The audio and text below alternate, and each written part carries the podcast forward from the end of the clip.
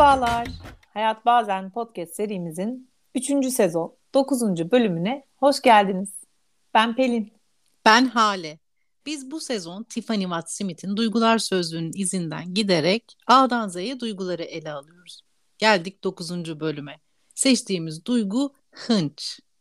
Hınç. Gelin hep birlikte hınç neymiş? Bu duyguyla yaşamak insana neler hissettirir, neler yaptırırmış? Sanatta ve bedenimizde hınçın izlerini birlikte arayalım.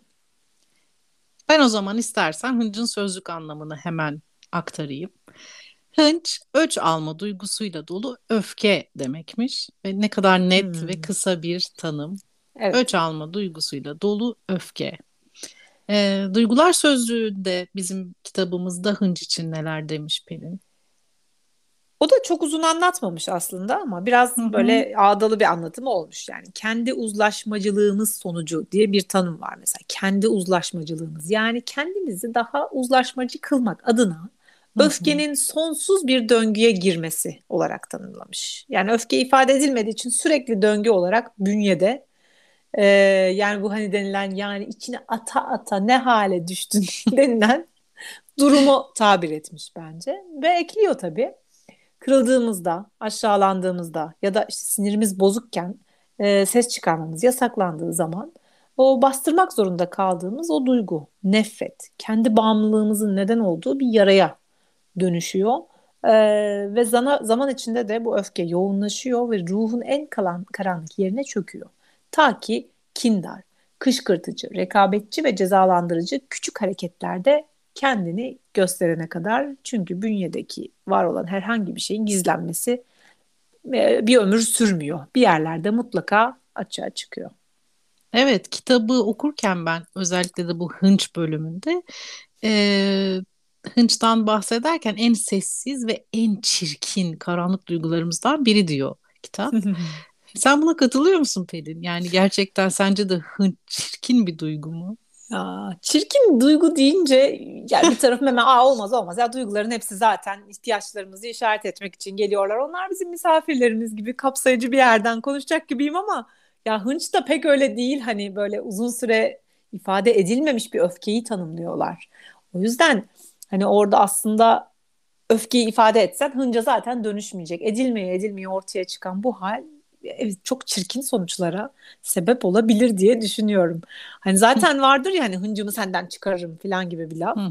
Bu zaten en çirkin hali e, bence. Çünkü düşünsene yani tüm gün başkalarına kızmışım kızmışım falan böyle hiçbirine bir şey söyleyememişim. Hepsini içime atmışım.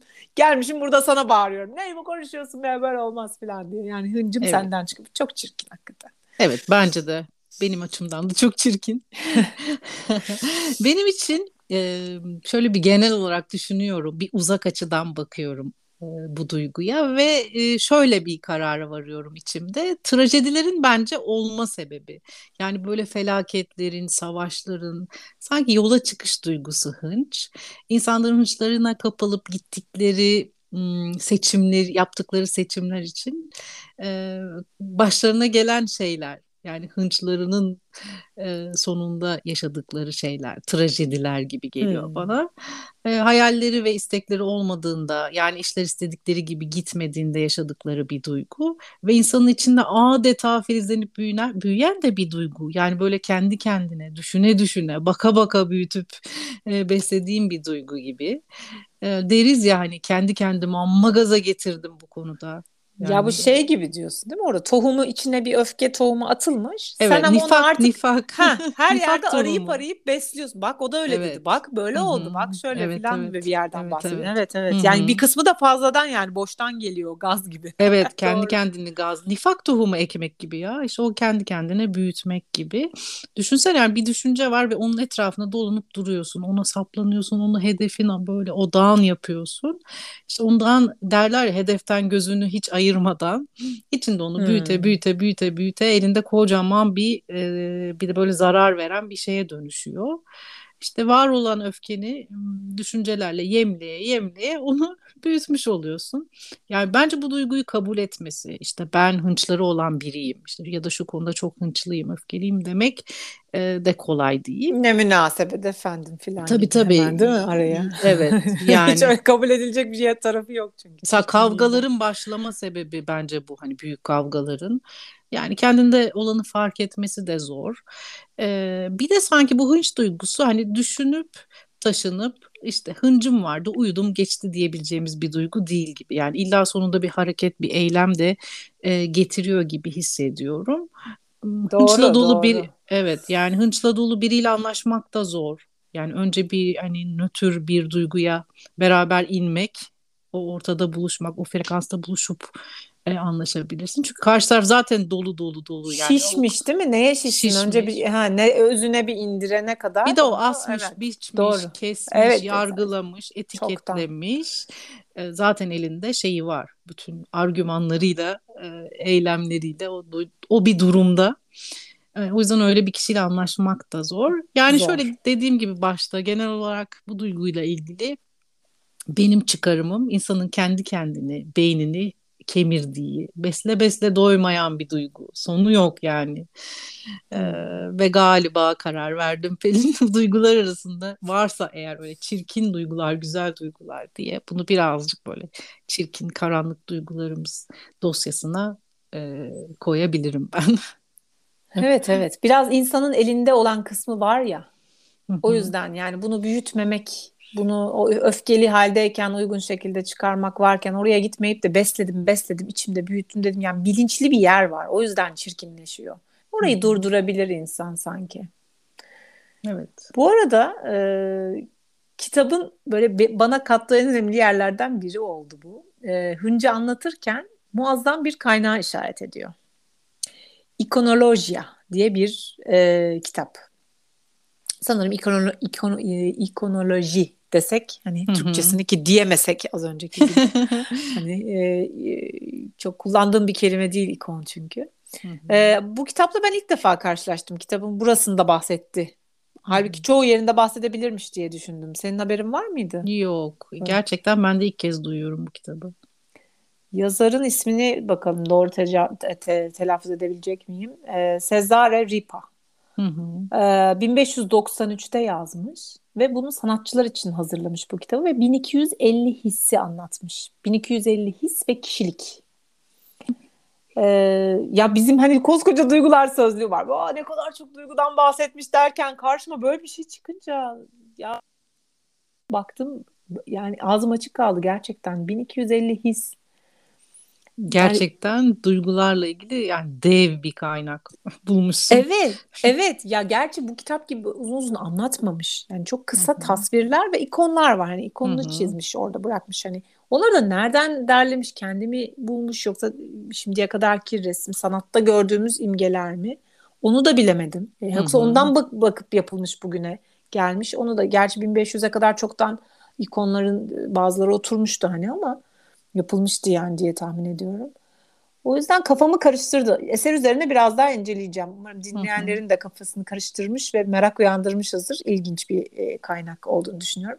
Ama tabii böyle derinlikli, böyle çok fazla duygunun da içinde olduğu bir kaynağı görünce ben dedim ya çok umutsuz hissediyorum. Ya zamanda geriye doğru mu gidiyoruz? Bizim elimizde kala kala dört duygu kaldı ifade ettiğimiz. Nerede 1250? Hani evet. giderek zamanda geriye gidiyoruz gibi hissettim gelişim sürecinde. Üzüldüm.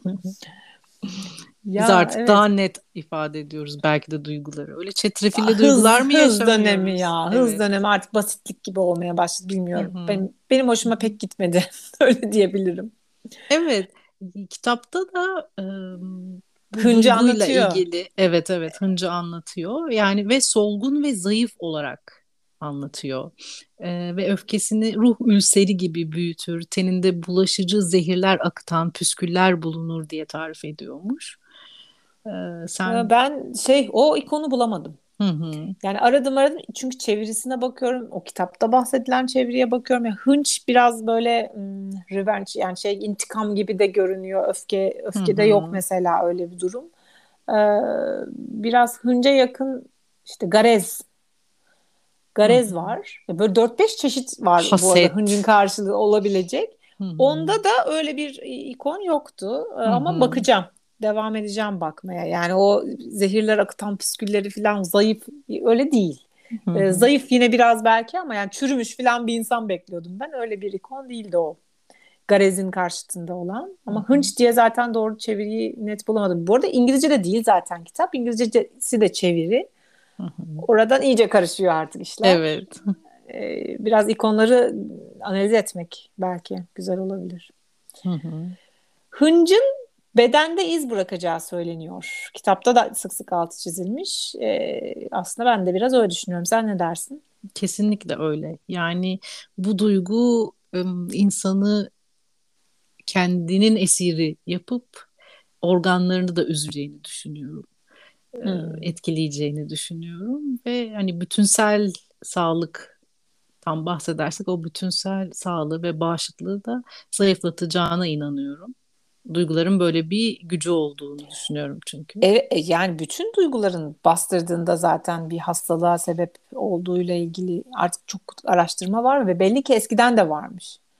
Ee, o yüzden bilmem acaba ya şimdi bu mesela bastırılan öfkenin adı hınç. Hı hı. Değil mi? Bu aslında yeni bir duygu gibi de değil tam ama birikmiş hali. Diğer ana temel duygulardan bastırıldığı zaman adı değişen ne var diye düşünüyorum. Üzüntü var mesela, depresyon. Hı Tabii. hı. Eğer bastırırsan üzüntüyü göstermez, ifade etmez, bir tür üzülmez. Ay üzülmeyeyim ne var bunda falan gibi bir duruma soktuğunda kendini depresyona gidiyor kişi. Hı hı. İnkar etmek, kabul İnkar etmemek. ettiği, evet, evet. Üzülce, üzülemem, hayır, üzülmek Hı hı. olmaz dediğin noktada bir boşlukla beraber depresyona gidildiğini biliyorum. Hı hı. E, e, öfke biriktiğinde hınca gidiyor. E, kindarlığa doğru ilerliyor. Hı hı. Kendini de artık kendini de sevmez hale geliyor. Kaygılar da biraz öyle kaygı, korku, endişe de insanı hasta ediyor ya. Korku kaygıya dönüşüyor olabilir. Doğru. Kaygı hı. bozukluğu, anksiyete falan gibi bir şey. Doğru. Evet, o da evet, ifade evet. edilmediğinde ne olur diye. Evet. Hı hı. Yani hemen hemen hepsinin zaten bir patolojik hem psikolojide bir soruna işaret ediyorlar hem bence bedensel olarak da işte bö- böbreğim ağrıyor ya kadar hani böyle bir Hı iç hı. organı etkileyecek etkileri de olduğunu düşünüyorum. Evet evet göğsüm ağrıyor, kalbim ağrıyor, sırtıma vuruyor ağrılar gibi böyle ağrıları da. Zaten Evet. bu arada panik atak dediğin çarpıntı kalple ilgili bir problem değil yani zaten. Evet, Mesela. evet, evet, evet. Doğrudan duygunun getirdiği bir yer. Hı hı. Nietzsche hınçla ilgili bayağı düşünmüş, yazmış, etmiş kitapları var bu konuyla ilgili, bu duyguyla ilgili ve o hınç için hiçbir şey insanı hınç duyguları gibi çabucak eritip bitirmez diyor ve sanırım tam da şu an Hmm. konuştuğumuz şey gibi yani bedenini de duyguların yönetiyor bu duygu ve eritip bitiriyor. Yani içten içe kemiriyor dediğim gibi o değilmiş, tohumu. bak. Evet. Kemiren Yani- aşk değilmiş. Aşk Evet, derler evet. ya hep şey yaptı bir deri bir İnce kaldı. hastalık. Aşkından ince hastalık diye. Evet. Bak hınçmış o aslında diye. Yani o da mesela işte karşılık bulamayan duygu olduğu için belki de aşktan değil de hani karşılıksız aşktan çürüyor insanlar. Evet, evet. Ama hınç gerçekten ilginç ya. Madem bu kadar güçlü ve zarar veren bir duygudan bahsediyoruz. Hani aşkı bile solda solladı yani şu an sanki. Hı hı. O yüzden bununla nasıl baş edebiliriz, neler yapabiliriz diye bir düşünecek olsak, hani hınca gelmeden mi bulsak o çözümü? Valla bence önce koşa koşa bir terapiste gitmek gerekiyor. en yakın sağlık kurumuna gidip başvurmak. Neyiniz var? Yardım Hıncım almak. var. Ee, aklıma ilk bu geliyor. Senin aklına Doğru. ne geliyor? Ya bu hani öfke için verdiğimiz e, öneriler vardır. Yani genel olarak biz dramada da yaptırırız hani bunu Hı hı. söyleriz de yastık yumruklamak falan hani böyle boks gibi bir spora hani daha Hı hı. enerji atabileceğin mesela davul çalmayı da öyle bir yerde tutarlar. Hı hı. Ritim, bedensel egzersizler Hı hı. gibi düşünüyorum. Meditasyon, yoga. Aa tabii. Hı hı. O da Belki- mutlaka açığa çıkaracak İşte- çünkü sıkışan. Evet, dağa tırmanmak mesela. Bedeni yormak. Hmm. çığ- çığlık atmak. Hmm, Aa, değil mi? Şarkı söylemek. Evet. Nefes Evet. terapileri var mesela. Müzik terapileri var. Ya sanatın her türlüsü bence iyi gelir. Ee, dans etmek. Ya işte şeyi çok seviyordum. Ya sevmiştim Tom Hanks'in bir filminde. Neighborhood geçen filminde. Aratıyorsanız öyle aratın. Adını çok uzun çünkü hatırlayamıyorum.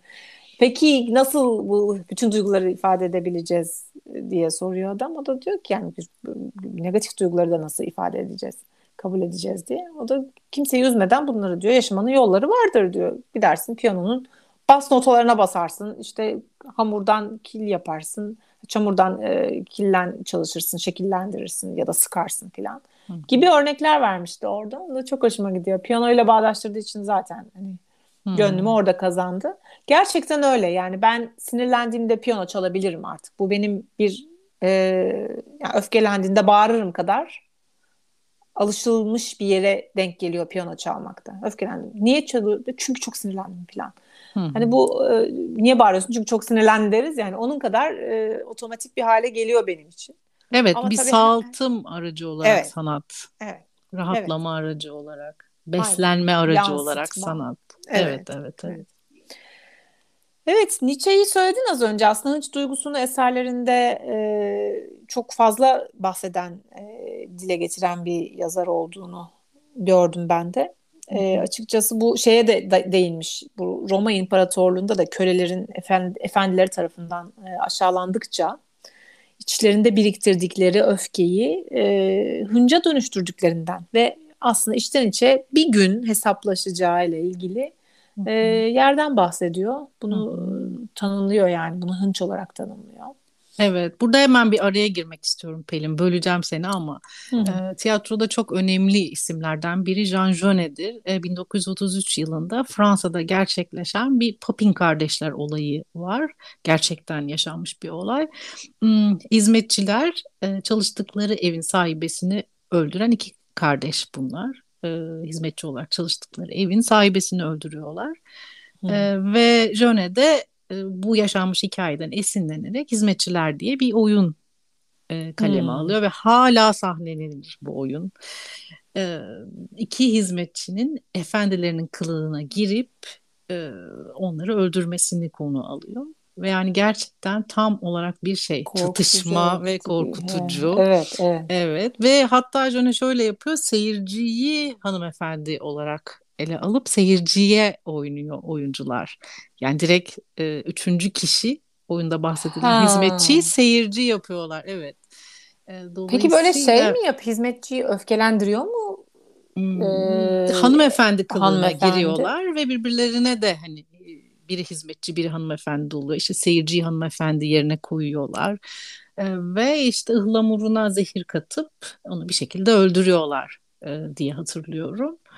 E, gerçekten bu önemli bir e, evet. tiyatro tarihinde evet. önemli bir eser ve hani tam da bu Nietzsche'nin dediği gibi hani köle efendi ilişkisinde bastırılan. Bir parmak sallıyor orası sanki evet. değil mi buraya? Yani evet, şey evet. diyor yani bakın ha böyle yaparsanız Hizmetçi dediğinde bir insandır der gibi bir tarafa çekiyorum bu söylediğin oyunu ama izlemeden evet. öyle bir şeyimi çekmeliyim. Yani insani yani hani... duygularından ve zaaflarından ve işte o hanımefendi yani doğuştan eşitsizlik ve adaletsizlik evet. var ya birileri evet. hanımefendi doğar evet. birileri İsterse hanımefendi doğar. kötü davranmasın o eşitsizlik yetiyor aslında buradaki Evet doğuştan o, e, edindiğimiz evet, kimlikler evet. onlar bizim. Evet, doğru. O yüzden mutlaka hani bu tiyatro tarihinde çok önemli eserlerden biridir hizmetçiler ve bence bu Nietzsche ile ben bağladım bunu. E, Parazit filmi evet. ne diyorsun? Evet.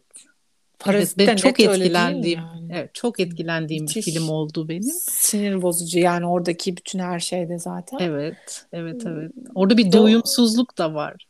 Ama o eve yerleşmesi Var ama öncesi de ama tuvaletteki o sahnelerin sonrası buraya yani o eşitsizlik o kadar gözüne sokuluyor evet, ki insanın evet, insan evet. gerçekten hınçla doluyorsun orada. Evet. Ee, ama o tabii sonra olanlar çok fena. Çığırından çıkıyor. Çığırından çıkıyor gerçekten öyle. Evet evet. Yani şey e, sanatı gerçekten e, çok malzeme olarak e, gösterebiliyor hınç kendini. Sanatta her yerde gösterebiliyor aslında. Kesinlikle öyle. Ee, yani yine bir filozof olan e, Slavoj Zizek'in e, terörizmin, hıncın e, hınçtan beslendiğini, onun çarpıklaşmış hali olduğunu yani terörist olmanın da oraya bağlanacağını e, ileri Hı-hı. sürmüş, iddia Hı-hı. etmiş. Yani o yüzden hani çözülemeyen toplumsal öfkelerin patlayan hali demiş e, bir nevi. Yine Nietzsche'ye dönecek olursak da yani yine hınçtan hiç haz etmese de bir yanıyla da insanın ruhunu derinleştirdiğine dair de bir yerde tutmuş. Evet. Yani bu iki arada kalıyorum yani bir yandan ruhunu derinleştiriyor ama çok çarpık bir yere gittiğinde de gerçekten hiç istenmeyen şeyler olabiliyor. Evet hiç hoşa gitmeyecek şeylere dönüşebiliyor. Ee, ya bunu da ya inan böyle hiç sanattan ayrı bir yerde düşünemiyorum. Yani bütün evet. her yerinde sanatın mutlaka bir yerde bir hınç hikayesi var gibi geldi. var var Şimdi evet. Şu an yani öyle gibi geldi. Yani, yani evet evet kesinlikle öyle. Hem ben şimdiye kadar ki sanatla ilgili aldığım eğitimden hem de e, bu duyguyu araştırırken e, araştırmalarımdan çıkardığım sonuç gerçekten insan ruhunu derinleştiren en önemli şeylerin başında. Zaten sanat var. Sanatı derinleştiren en önemli unsurlardan birinin içinde e, içinde zıtlıklar barındırması. Yani bir başka şeyde. İlla içinde zıtlıklar olacak, çatışmalar olacak, Çatışma, dramatik olacak. Yani sanatın tüm dallarına bu perspektiften baktığımızda bir eserin izlenebilir, okunabilir, ilgi çekici ve merak uyandırması için de mutlaka yüksek, uçta yaşanan duyguların olması gerekiyor. Yoksa günlük hayatın duyguları olsa hiç ilgi çekici ve merak uyandırıcı olmayacak. O yüzden bence hınç duygusu yüksek ve her anlamda da böyle ve sanata hizmet evet, eden evet. de bir duygu. Yani zaten bastırılan öfke e, bu izleyiciye bir süreci de anlatmış oluyor. O yüzden e, ortaya çıkan e, patlamayı da anlattığı için izlenebilir kılıyor. Yani orada seyirci de seninle beraber o öfke, bir daha öfke, Hı-hı. bir daha öfke. Hı-hı. Yani ve bindikten sonra bir süre sonra eh diyorsun. Yani onunla beraber sen de hınç dolmuş ve intikama doğru yürür hissediyorsun bir anda kendini ve sonra da insani değerleri sorgulatan bir yerde buluyor kişi evet. ya bir dakika ben böyle yapabilir yapmam yapılmamalı dur bir dakika gibi e, düşündüren bir yapısı var. E, bence önemli bir duygu sanat için. Evet. evet yani tam da böyle Pelin yani gerçekten sanatı da besleyen bir duygu. Hani duygularımızı sanat besler diyoruz ya ama sanatı da besleyen duygulardan biri bence bu. E, düşünsene bu duygu olmasa çatışma olmayacak. Tamam hani herkes evine savaş olmayacak, mücadele olmayacak, bir eyleme geçmeyecek karakterler. Savaş Hayat, olmaz. Evet evet. evet hayat için olumsuz bir duygu gibi görünse de bence sanatı zenginleştiren bir duygu. E, çünkü hınç yerleşir, yanılgılar çoğalır ve sanat yanılgıları göstermeyi sever insanlara. Ha işte orayı Heh. bence orası zaten Heh. sanatın evet. giriştiği yer. Hınca değil evet. de o evet. yanılgının insana ne hale düşündü, düşürdüğünü çünkü gerçeklikte hınç var da sanat Hı-hı. onun o sürecini gösterdiği için bence çok e, işaret ediyor yani o duygunun nasıl oluştuğunu ve insanı nasıl yanılttığını. Yine aklıma gelen e, eserlerden biri e, hazırsan e, tiyatroyla başlamak istiyorum. Bu ikinci. Evet, Ariel Bakalım. Dorfman diye e, yine çok önemli bir yazar var ve onun Ölüm ve Kız diye e, bir tiyatro oyunu var. E, gerçekten izlediğim, okuduğum en etkileyici oyunlardan biri. Oyun uzun bir diktatörlük döneminden sonra demokratik bir yönetime kavuşmuş bir ülkede geçiyor ve eski dönemde politik görüşleri nedeniyle işkenceye ve tecavüze uğramış bir kadının yeni dönemde kendisine işkence yapanla karşılaşmasını ve ondan ölç alıp almama kararıyla yaşadığı ikilemi konu alıyor. Yani oyun e, kadının sahne üzerinde karşısında bir sandalyeye bağlı. Kendisine daha önce tecavüz etmiş, işkence yapmış. Of. Hem psikolojik hem of, fizyolojik olarak. Aa. Ve perde açılıyor yani işte ışıklar açıldığında böyle bir sahneyle karşılaşıyoruz. Ve hem e, oyunu izlerken bir yandan da bize Aa, koltuğum... Nefesim daraldı. evet bir yandan biz koltuğumuzda da rahat etmiyoruz ve düşünüyoruz ben olsam ne yapardım, onun yerinde ben olsam nasıl davranırdım diye. Ölüm ve kız insanlık suçu işleyen işkencecilerin öç alma duygusuyla ölümle cezalandırılmasının toplumsal yaşamın dengesinin ve huzurunun bozulmasına yol açıp açmayacağını da tartışan bir politik oyun. İşte al sana kocaman bir çatışma yani şimdi. Forum tiyatrosu geldi gözünün önüne. Şimdi evet. öyle bir şey olsa girip girip sahnede böyle yapsak ne olur? Hadi dur geri saralım olmadı. Şimdi böyle desek ne olur gibi. Bir Hı-hı. forum tiyatro ama çok çok tedirgin. Yani girip rahatça role girmek falan çok zor. Evet. Terapist eşliğinde role girilir. evet, evet. Yani sonra tabii ki düşününce aklıma hemen e, üçüncü olarak böyle sıraya Shakespeare'in tüm trajedileri, tüm oyunları bu hınç duygusundan doğ- doğuyor ve onlar besleniyor. İşte Lady Macbeth'ler, üçüncü Richard'lar. Öyle mi diyorsun ya? Evet Aa, tabii dur. ki Othello'lar, Kral Lear'lar, Hamlet'ler işte hep bir karakterin e, hıncına yenik aşk, düşmesi. aşk Hayır, hayır. tutuyordum. Yok hınç Ya diyorsun. komedileri biraz öyle. Hmm, E, ama orada da hmm, yine ufak ufak hınçlarına yenik düşen karakterlerin başına gelen komik komedyaları izliyoruz. hmm. Ama yine hınç e, bence temel e, direği Shakespeare oyunlarının.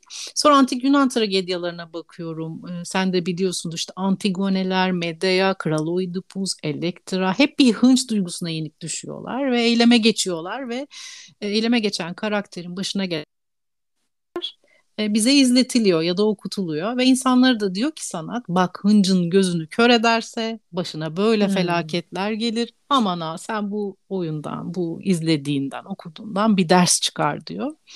O yüzden işte sanatın burada hem toplumu disipline etme gücü de e, devreye Evet, giriyor. evet, evet. Ya Böyle diyebilirim. e, gerçekten e, şimdi sen böyle söyleyince hepsini önüne bütün metinlerin hepsi gerçekten her şeyin içinde bu bu bir toyluk da var burada. Çünkü o duyguyu hı, kontrol etmeyi bilemeyip hı hı. yani sanki toylukla çok yan yana görüyorum o Evet e, yani şeyi. duygusunu kontrol etse sanat Hıncı. Tabii. olmayacak. Olmayacak. Film Ee, olmaz, o yüzden tiyatro olmaz. Evet. öğreten bir yerde tutmuş. hı. Evet.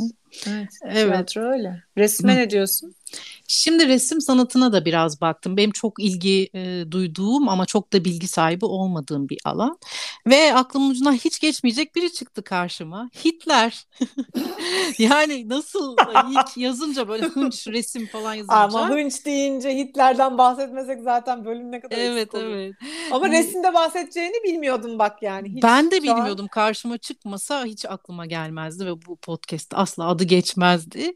Ee, resim ve sanat dünyası kendisinden hınç dolu vasat bir ressam olarak bahsediyor.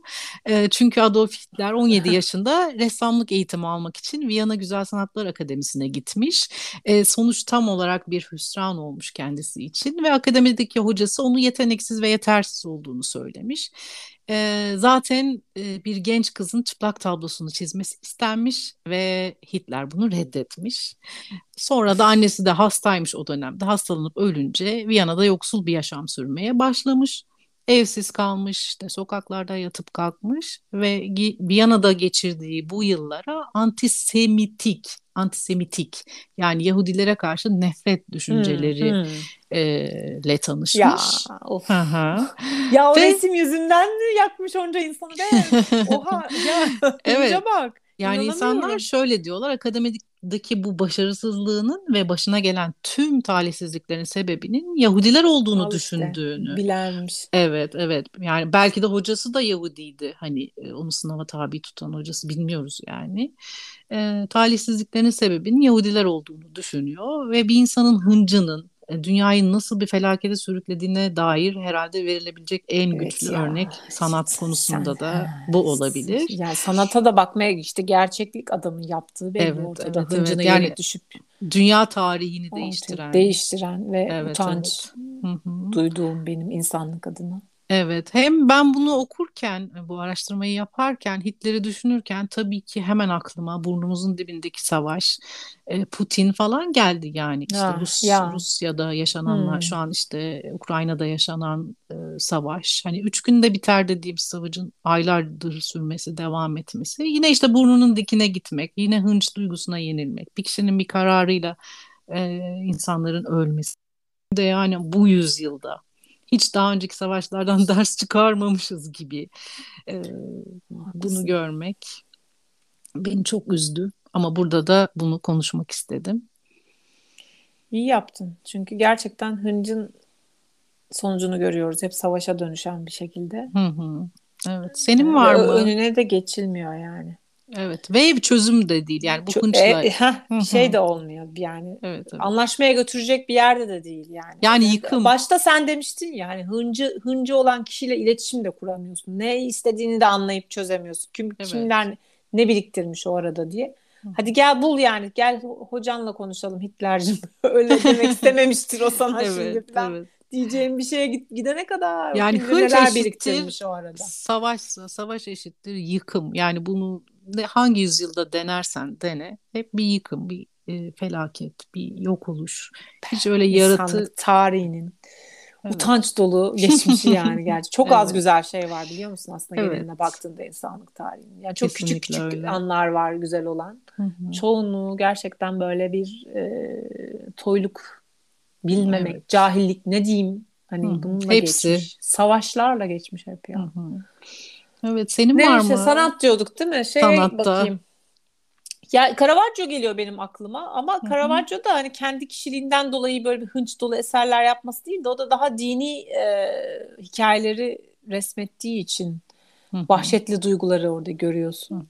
E, bu tabii dini hikaye deyince de aklıma şeytan geliyor yani. Daha hınç dolu bir karakter düşünebiliyor evet, musun? Evet, evet.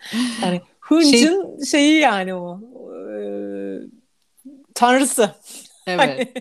Şeytanın avukatı ne? geldi benim aklıma. Oradaki şeytan e, hatta ha, onu yani. böyle aleve dönen, yakan, yok eden, korlara sürükleyen falan böyle bir tasviri de var. Hemen aklıma şimdi sen öyle deyince aklıma o geldi. Hmm. Birkaç şeytan evet. okuması filmi falan takip etmişliğim olmuştu bir arkadaşım. E, böyle dikkatimi çekmesi yani şeytan okuması yapıyorum demiştin çünkü edebiyatta Hı-hı. eserleri takip ediyordu. Orada da baktığımda ya çok komik ele alınan şey, şeytan figürleri aslında hiç de öyle bir şey yapmak istememiş de aslında şöyle demek istemiş de yanlış anlaşılmış gibi bir yerden yaklaşan böyle gayet şeytani olmayan tavırlarda gördüğüm e, şeyler de oldu. Yaklaşımlar ya da tanımlamalar da vardı eserlerde. Ama genel olarak baktığında evet, ürkütücü ya hiçbir şekilde yani o intikamdan başka hiçbir şey düşünmeyen sadece zarar, safi zarar, kötülük yani dediğin şey şeytan olmuş oluyor. Evet, şimdi böyle bir sinemaya bakmak istedim e, sen anlatırken. Bir yandan dizileri düşünüyorum. Biliyorsun ben... Dolu dolu ya. Evet, evet. Hale dolu. bu bölüm en çok e, sanat konuştuğumuz ya ve e, nerelere yansımış dediğimiz bölüm evet. olacak bence. Başlığı. Evet, mesela hınç. başlık hınç. Hani dinlemek ister miyim bilmiyorum. Güzel duygular, pozitif duygular dinlemek isterim diyebilir insanlar ama hakikaten bak nerelere varıyor. Ucu hep bir sanata hep dokunuyor. Hep izliyoruz ya. Evet, evet. Yani hep hani izliyoruz. bunu dinleme de her yer. Evet evet evet. Olmuş. evet. Yani ben evet. şimdi mesela ne geldi aklına? E, Damızlık Kızın Öyküsü. Ya e, direkt senin dizin. Evet evet yani fenomenim o dizide böyle şeyim yani bayağı hayranıyım. E, orada bir komutan var. Tüm bu sistemin, bu distopyanın kurucusu ve işte kızları köle yapanlardan biri. Ve dördüncü sezonun bir yerinde bu adam ele geçiriliyor kadınlar tarafından, damızlık kızlar tarafından. Ve hani bu sahneyi çok şiddetli ve çok vahşi bulmama rağmen içim bir tarafı da oh ya dedirtti. Ha, Kadınlar yetersiz. komutanı ortaya alıp lime lime paramparça ediyorlar Pelin'i. Yani bayağı etinden kemiğini ayırmak gibi of. bir sahne ve e, o gözlerindeki o ateş, o tutku, o bütün kadınların intikamını almak. Dolayısıyla hani o hıncın en üst e, perdesi belki de. Bunu izlemek evet çok ürkütüyor insanı. Çok tüylerin diken diken oluyor ama iyi ki diyorsun. Yani çünkü bu dünyada adalette, bu dünyada da olmalı. Hani öbür dünyadan öte bunu da bir görelim dünya gözüyle diyorsun. Ee, tabii orada işte gerçek hayatta da yaşanan adaletsizlikler, kadınların işte köleleştirilmesi vesaire vesaire gibi yerlere, duygularına dokunuyor. O yüzden böyle hınç duygusu deyince benim aklıma hemen o duygu, o dizi geliyor yani Damızlık Kızın Öyküsü. Evet. Yok Senin... sen bu şiddet dediğin an benim bir sürü şiddet sahneleri içeren ve benim kaçın, kaçındığım tabii ki birçok film geldi ama izleyebildiğim bir tane ya bir, bir, birçoğu var. Hepsinin yönetmeni ama şu an böyle oturdum onu düşünüyorum adını. Ve nasıl unuttuğumu adını. ee, en son Brad Pitt ile Leonardo'nun da beraber oynadığı e, filmi. Sen de izledin sanki diye düşünüyorum. Bir zamanlar Kaliforniya'da. Ah, evet, evet. Adı evet. ne? Yönetmenini hatırlayabildin mi adını? Hı hı. Aa, nasıl unutabilirim ya? Yani Kap, falan diyesin geliyor. Hayır hayır unutmuş olamam yani de e, şu an sadece şeyim de değil. Yani dilime gelmiyor falan. Çok çok sevdiğim bir yönetmen. E, ya onun bütün filmleri zaten bir intikam aslında. Ama bak demiştim ya sana piyanonun baslarına basarak da ben rahatlayabilirim, öfkemi atabilirim. O da toplumsal yaşanmış birçok olayı. E, Tarantino. Ha, ha evet, evet, evet. Evet. rahatladım şu an nasıl rahatladım. Tarantino. Evet. Ee, yani şey o da piyanonun bas tuşlarına basarak öfkesini anlatmak gibi bir şey yapıyor sanatıyla aslında sinemada. Yani Evet. çok vahşet içeriyor evet ama bir yandan sen geçmişte yani tarihteki yerine baktığında e, özellikle işte bir zamanlar e, Amerika. Amerika değil bir zamanlar Kaliforniya değil mi ya? Hayır, Amerika. Aa, Evet, şimdi bakıyorum e, bilgisayar önümde açık. Bir zamanlar Amerika. tamam tamam ya benim bu isim hafızam fena. Ş- şey çünkü oradaki geçmişine dönüp baktığında da hikayenin bir e, gerçeklikte yeri var ve bu olay yaşanmış ve bu olay böyle yaşansaydı nasıl olurmuş gibi bir yeri aslında hınçla dolduğu, öfkelendiği bir yeri sanatta dile getirmiş oluyor. Hı O yüzden izleyebiliyorum sanırım. Çok zorlansam da. Evet, Kill Bill mesela. Kill Bill serisi de öyle Evet. benim için. Yani normalde izleyemeyeceğim O e, vahşeti bir takım izletiyor. vahşeti. Hmm. Tabii bir sinematografi o kadar iyi e, işte görsel e, yönetmeni o kadar iyi ki e, görsel bir şölen izlerken e, katlanabiliyorsun o vahşet, o kan e, sahnelerine. Bir de dediğim gibi şey de var yani çok zekice bir nokta ya toplumsal yaralarının katarsisini yaşatıyor sana. Evet, evet, O yüzden evet. o içindeki öfkenin de açığa çıktığı bir yer oluyor kişinin. Rahatlatıcı bir etkisi olduğunu düşünüyorum ben. Yani her bütün şiddet filmleri, şiddet içeren filmlerin hepsinde onu diyemem ama Hı hı. Büyük Oscar Danıllı Kızın öyküsünde de öyledir. Ee, bu arada dolu var ya benim aklıma bir sürü yani o tarihi bütün filmlerin hepsi öyle mesela yani işte Evet. E, Troya Truva öyle yani Hı hı. işte Toyluk da var yine Gladyatör. oralarda. Ya Gladyatör Glad öyle. Gladiator öyle memnun olamadım. Çünkü Gladiator da mesela orada çok acı bir hikayeden sonra sabrediyor, duruyor, bekliyor doğru zaman gelene hı. kadar. Mesela o toyluk içermiyor orada. O general çok çok akıllı. Hı hı. Ee, Russell Crowe'un oynadığı. Yani çok bekleyerek doğru zamanda harekete geçme var orada. Gözü kara bir hınçla geçmiyor harekete. Hı Mesela hı. onu ayırabilirim Hı hı. diğerlerinden. Sonra Kelebekler filmini izledin mi? Evet. Çok seviyorum o hı. filmi. Birkaç kere izledim. Tuğçe Altun oynadığı kadın karakterin. Eşinde, eşine duyduğu öfkeyi içine atıyor. Okulda çalışıyor. Çocuk böyle anaokulu öğrencisine bas bas bas yüzüne hiçbir şey söylemiyor. Bekliyor bekliyor derken meyhanede içtiği zaman işte orada biri ona mı bakıyor ne bir şey oluyor. Orada bir aman Allah'ım ortaya çıkan öfke patlaması. Ben Evet. o zaman bir Gestalt'a ilgimle kutup patlaması demiştim ama şimdi net yani hınç da var orada. Hı Ee, ama çok güzel de bir hınç oyunculuğu diyebilirim ona. Evet. Çok beğenmiştim. Evet. Aa bir de bak ne var. Hulk. Ne var? Aa, süper. Süper. Çok severim. Hınç. Yani kelimenin harflerini değiştirsen o olacak yani. O kadar net ki. Hınç. Biz Türkçe'ye hınç diye çevirseymişiz Evet. keşke. Evet. Ben Hulk denmesi bana çok acayip geliyor mesela. Hani hep Hulk diyesim geliyor. Hulk. Hulk e, orijinal Ha. isim. Ee, ama Hulk Bizde hani daha halk bana var evet Hulk kelime. var ya Hınç olsaymış ya hınçmen. kesinlikle hınçmen güzel müthiş olurmuş. Ee, Benim oğlum da çok seviyor. Yeni yeni tanı- tanıyor şimdi. Biraz da babasına benzetiyor. Biraz biz Cem'e de benzetiyoruz. Tip fiziksel olarak Evet da ya biz de benzetiyoruz. yeşil olması. Ee, Dolayısıyla ailemizden biri gibi bizim için. Hulk. Hulk. Ee, en uzun bölümümüzü kaydediyoruz bu sezonun bence. Evet evet bence de. Olsun. öyle bir malzeme verdi bize. Ee, Evet. umarım buraya kadar geldiniz, dinliyorsunuz, sıkılmadınız. Mola verin, durdurun. Evet, Bir çay evet. kahve, bir ev işi, Evet. sonra devam. Ya da işte Devam. yürüyüş. Az az daha çok uzun değil ama Evet az e, yine kaldı. de çünkü şurada ne kaldı bahsedeceğimiz bedenimizdeki şeyine bakacağız. Evet. Ee, Hı hı. belirtileri neler oluyor bunun diye bakacağız. Evet. Ee, Bahsedeyim mi? başla. Hadi. Tamam. Evet.